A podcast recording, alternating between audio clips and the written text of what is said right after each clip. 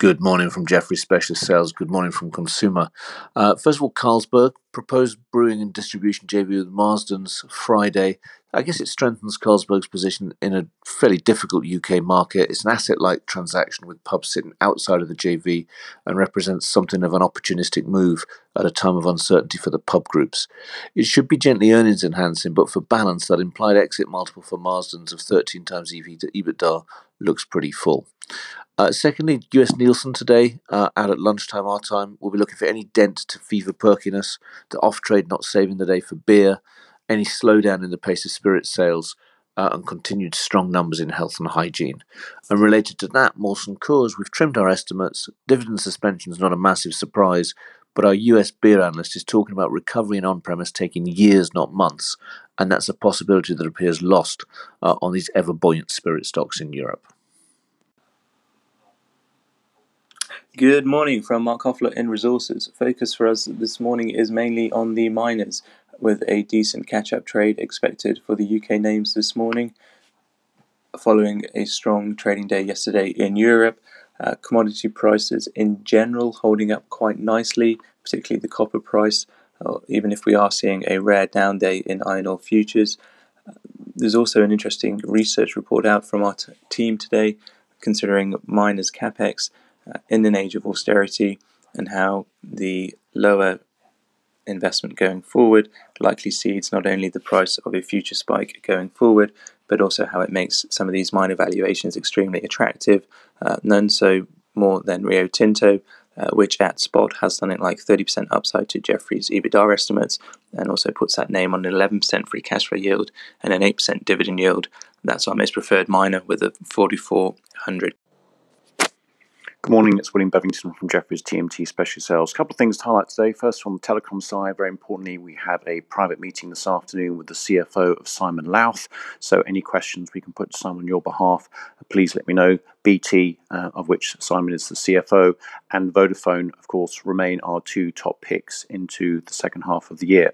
Second thing is on video games. Ken Rumph out with a valuation deep dive, um, explaining A, what's been driving the near 30% absolute increase in the video game stocks across Europe uh, since the start of the year. Uh, and secondly, um, some things we should be aware of in terms of valuation supports for this and whether it can actually unwind um, in the coming months.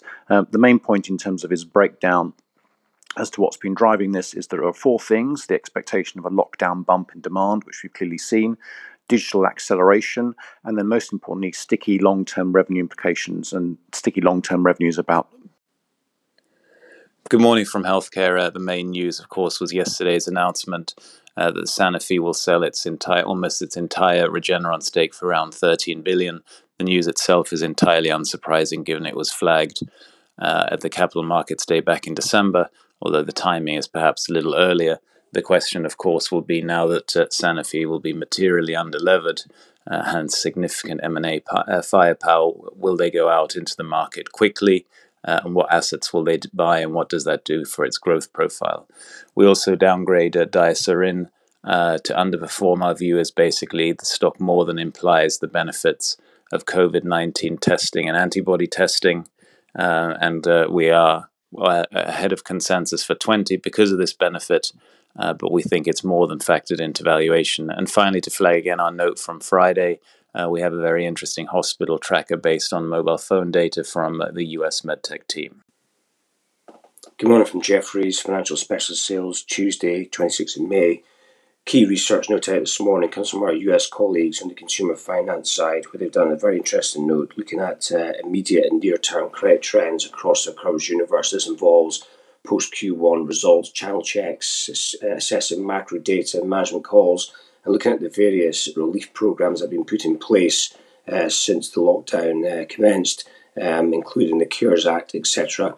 And actually, the numbers are coming through far sharper or, or, or, to the upside relative to what you would have expected at this time. We have seen quite a significant risk on recovery in a few of these names, but this really is a standout. Secondly, on HSBC, front page of the FT, looks at their uh, potential for them to rethink their overhaul, which could involve the divestment of their US and French operations. It's something we'd all talked about previously, but it gives you some idea of the scope or the challenge that they face.